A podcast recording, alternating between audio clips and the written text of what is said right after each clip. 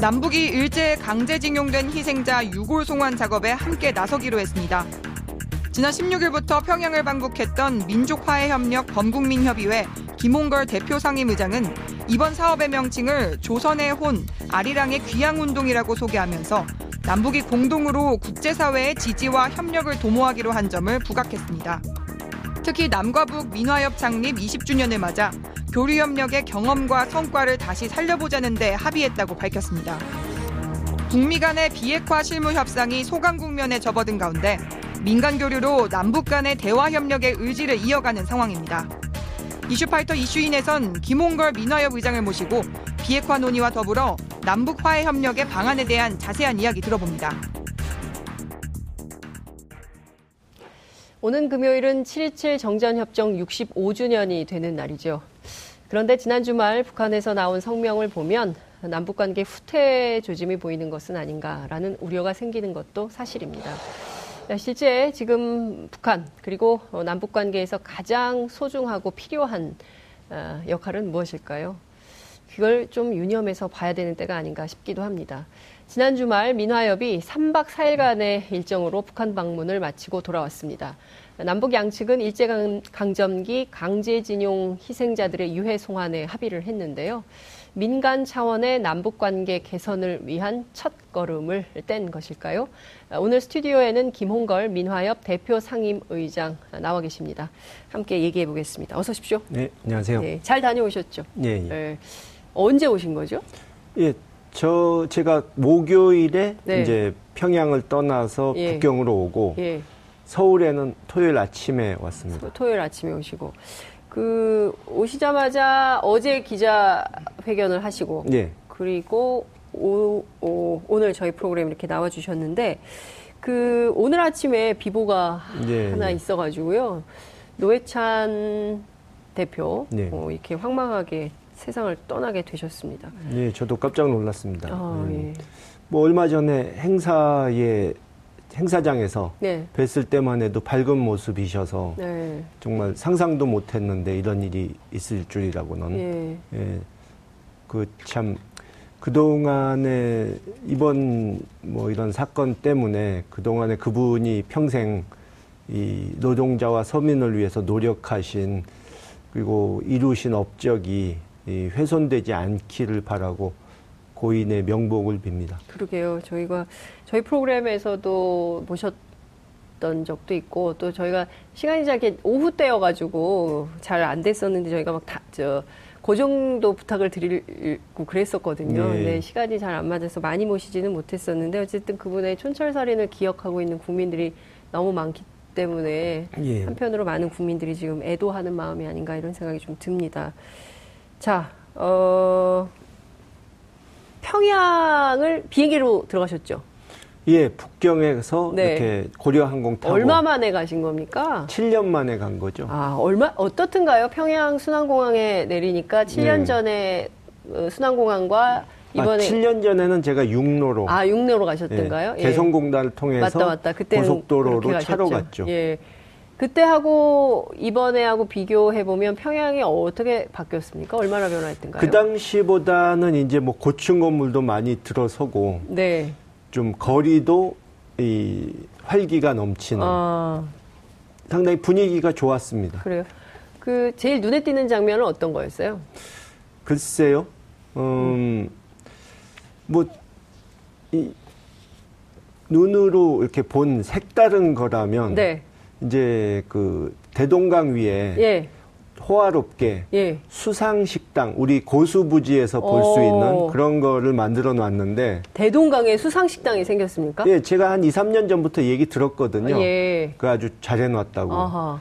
근데 가, 문 열고 들어가는데 네. 그 앞에 크리스마스 트리가 있어 가지고 에? 지금요? 예, 한여름철에 한여름... 그것도 북한에서 예. 크리스마스 트리를 해 놓으니까 예. 예, 좀 아, 좀 이상하다. 이거 이... 무슨 뜻으로 했을까 궁금해지더라고요. 김홍걸 의장님을 환영하는 뜻에서 그 갖다 놓은 걸까요?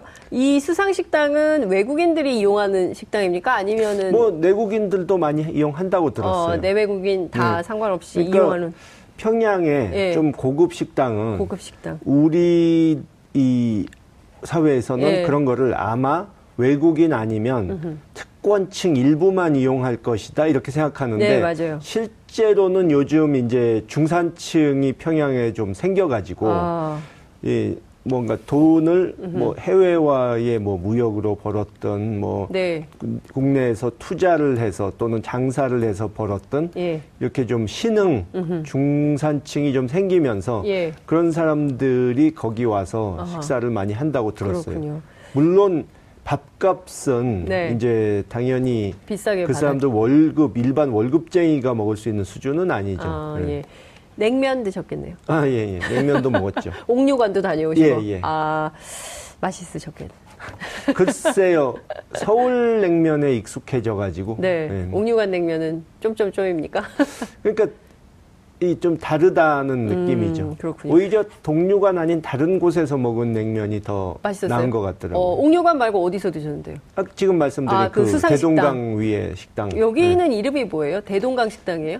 어, 무지개인가 무슨 무지개 뭐, 식당? 아. 네. 대동강변에 무지개가 뜬 겁니까? 예.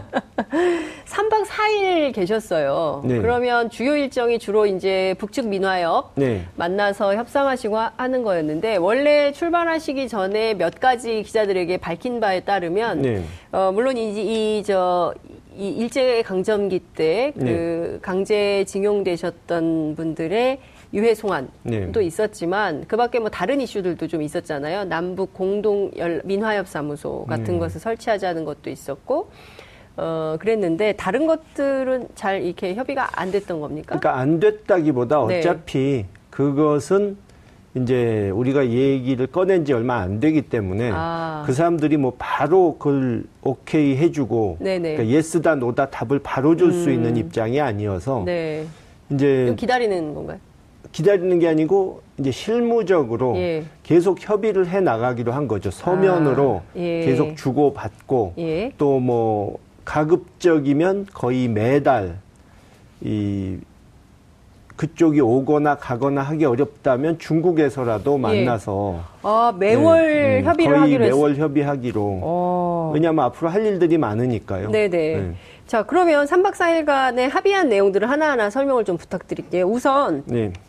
국민들이 가장 반가운 소식이기도 하고 아 네. 이게 정말 된다면 엄청난 일이겠다고 생각하는 것이 바로 유해송환 예, 관련된 맞습니다. 것인 예. 것 같습니다. 근데 이게 남북만 합의해서 될 게 아니라 네. 일본하고도 얘기를 해야 되는데 말이죠. 그렇죠. 네. 근데 일본에서 어느 정도 네. 옛날에는 뭐 일본 정부는 공식적인 그거에 대해서 뭐 특별히 찬반 입장이 없었지만 네. 왜냐하면 뭐 정부가 직접 관리하는 시설에 모셔진 게 아니니까요. 음. 그렇지만 좀 적극 도와준다고는 할 수 없었는데 네.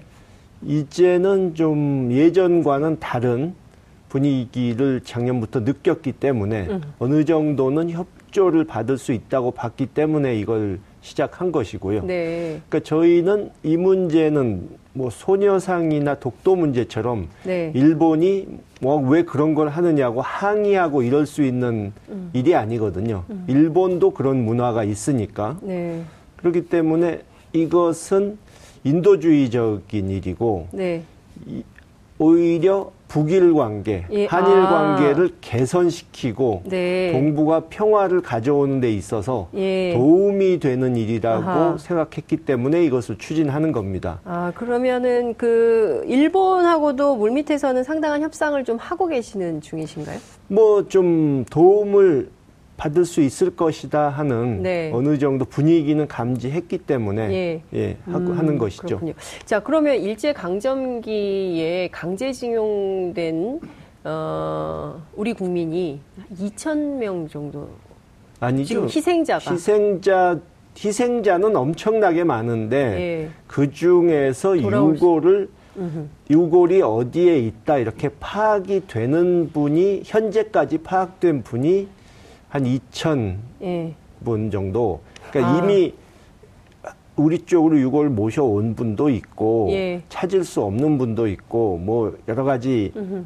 상황이 다른데 네. 현재 일본에 예. 일본 그러니까 어디에 예, 있다 이렇게 아. 확인이 가능한 케이스만 놓고 예. 봤을 때 2천여 명. 아, 그러면 더될 수도 있고요. 더 될 수도 네, 있고. 파악을 해보면. 예. 그럼 이게 조사부터 시작을 하는 겁니까? 아니면 이미 기조사된 분들은 모셔오고 그다음에 그러니까 하나씩 그러니까 아, 한꺼번에 동시에 다 한다는 것은 예. 뭐 여러 가지 어려움이 있기 때문에 네네. 하나씩 차근차근 해 나가야죠. 음, 그게 그러면 언제부터 작업이 시작될 수 있을까요? 뭐 지금 확답은 드릴 수 없지만 네. 이 남쪽에서도 우리가 논의를 해봐야 되고 음흠. 앞으로 진행하는 방식을 음. 북측과도 협의를 해야 되기 때문에 네. 음, 딱몇월 며칠부터 시작할 것이다 이렇게 말씀드리긴 어렵지만 네.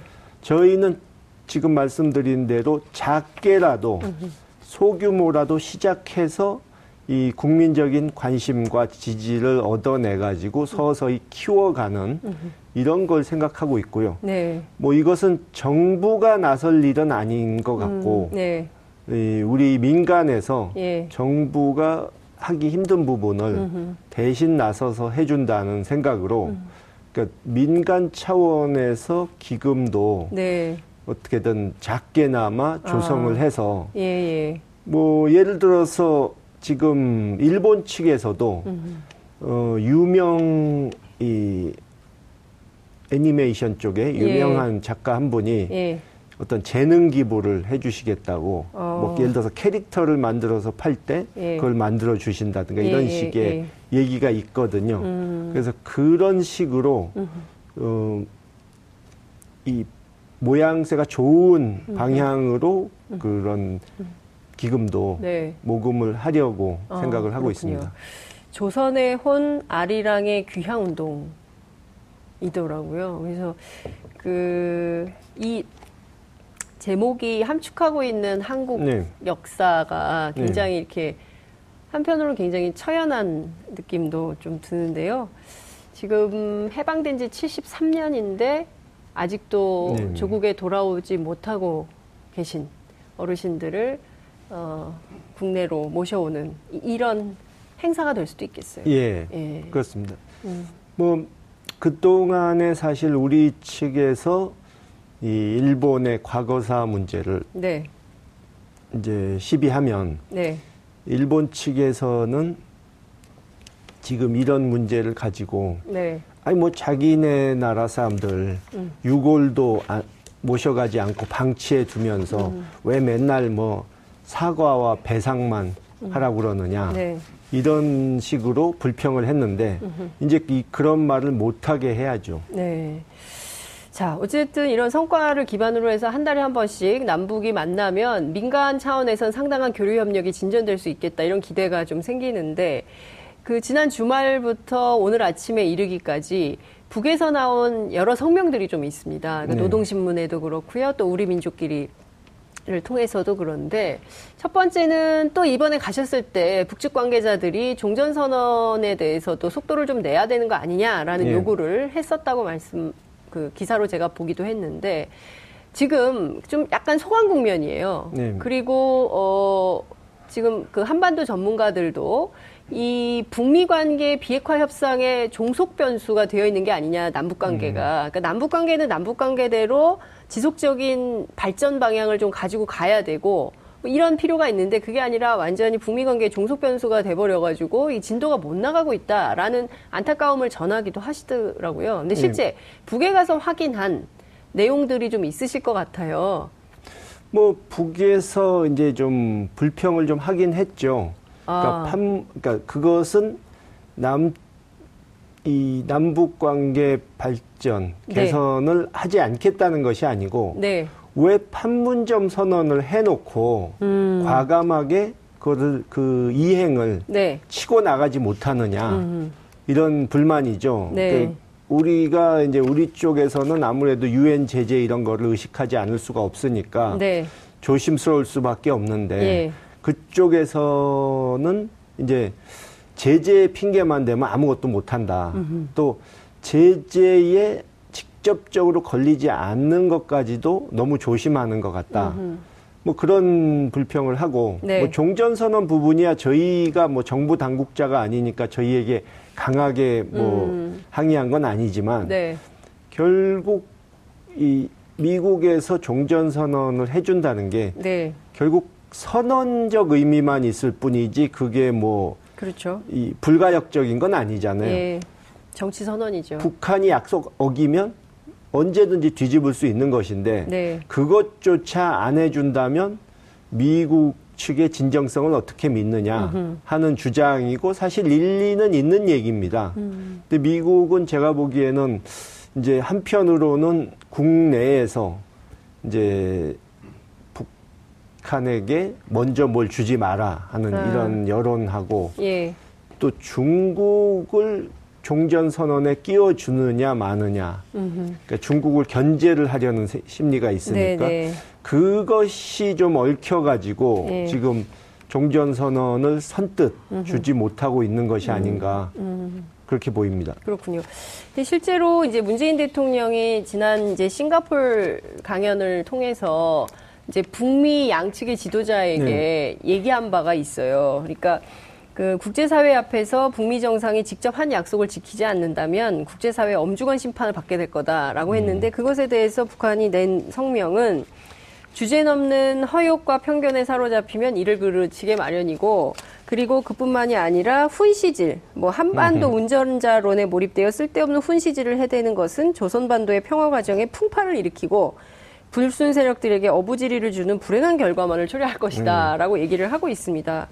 그리고 마침 또 미국의 그레이엄 의원이 음. 그 공화당 의원이죠.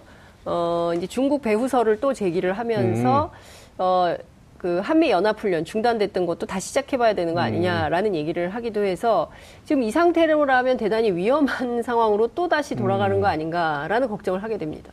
뭐 아직 그 정도는 아닌데요. 네. 일단 문재인 대통령이 하신 말씀은 저는 사실 그러니까 이게 어떤 관점에서 보느냐인데 저는 이제 잔이 절반이나 그래도 찼네 하는 아. 입장에서 본 거고 북측은 절반이나 비었네 하는 네. 입장에서 본 것 같은데 절반밖에 저는, 없네 네, 이런 거죠. 그래도 네. 과거 정권과 달리 예.